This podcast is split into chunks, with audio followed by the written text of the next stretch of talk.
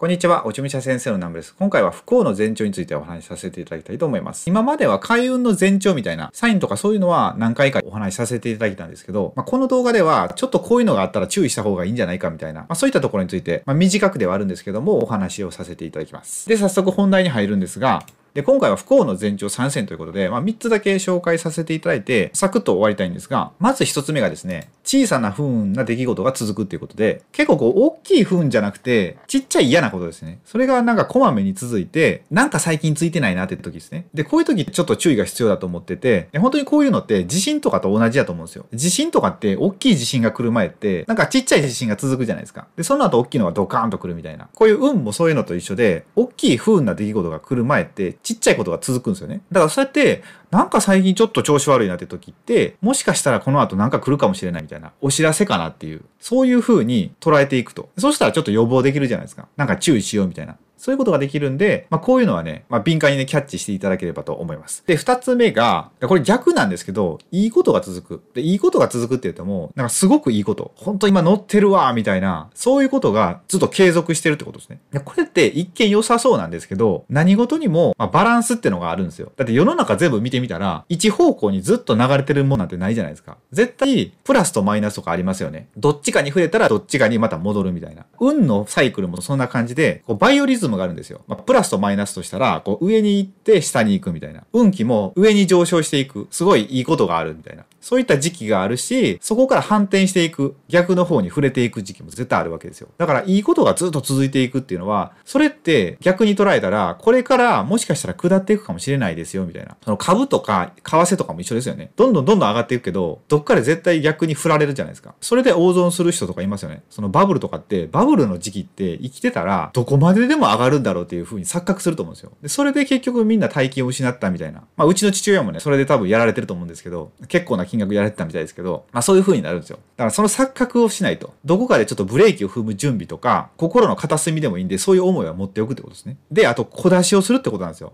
いいことが続いてる時って、その悪いことが起きないから、その自分から何か悪いことを率先してやりに行こうなんて思わないじゃないですか。でも逆にそれをすると。最初に小出しをしておくんですよ。まあ、先払いをするとかってありますけど、すごい成功者の人とか、例えばビル・ゲイツとかって多額な寄付とかしてますよね。マーク・ザッカーバーグでも。誰でも。結構大成功者。そういう人たちって何かに絶対お金とか寄付したりとか、まあ、寄贈したりいろんなことしてるんですよ。それっていうのが分かってると思うんですよ。これ持ちすぎはやばいなっていう。もう出しておこうみたいな。そういうのが、なんとなく空気で分かってると思うんで、ああいうことしてるっていう一面もあると思うんですよ。だからそこに見習って、僕たちもですよ。どんどん調子がいい時って、その先払いをしたり、損払いをしたりとか、そういうことをしておいて、あまりにも大きい不運な出来事が来ないように、言うたら大難を中難にして、中難を湘南、湘南を無難にするみたいな感じで、あんま食らいたくないじゃないですか。大きいダメージを。なんで、どうせ後から来るんだったら、もう最初のうちにちょっと払っとくか、みたいな。まあ、そういうことをね、しとくといいんじゃないかと思います。で、三つ目がですね、次がですね、大病を患うってことですね。で、大きい病気をするっていうのが、まあ僕もしてるんですけど、まあその道はちょっと違うよっていう注意とかそういうメッセージなんですよ。まあ僕の場合で言ったら、まあ僕美容師してる時にすごい体調壊したんですけど、それっていうのが、そのまんま行ったら人生おかしくなるよっていう、そういう警告やったと思うんですよね。その考え方、その生き方であれば、人生悪い方に進むから、ちょっと正しなさいよ、みたいな。そういう風に僕は受け取ってるんですよ、今。で、結果として良くなったんですよね。あのまんま言ってたら、言うたらお金のこととか、結構優先してたと思うんですよね。まあ今一応こうネットビジネスになってからは、もうちょっとどうやって生きていったらいくのか、みたいなところを追求し始めたんで、より自分の人生の幸福度は上がったんですよ。まあこれって僕に限らず、その成功してる人たちも、結構病気とかしてますよね。病気とか怪我とかして、そこが人生の岐路になって、いい方向に進んでいくみたいな。そういうことっていっぱいあるんで、何かこう入院したりして、あれっていう時は、まあそういうことをね、考える時期だと思って、まあ今までの生き方とか、まあこれからの生き方とか、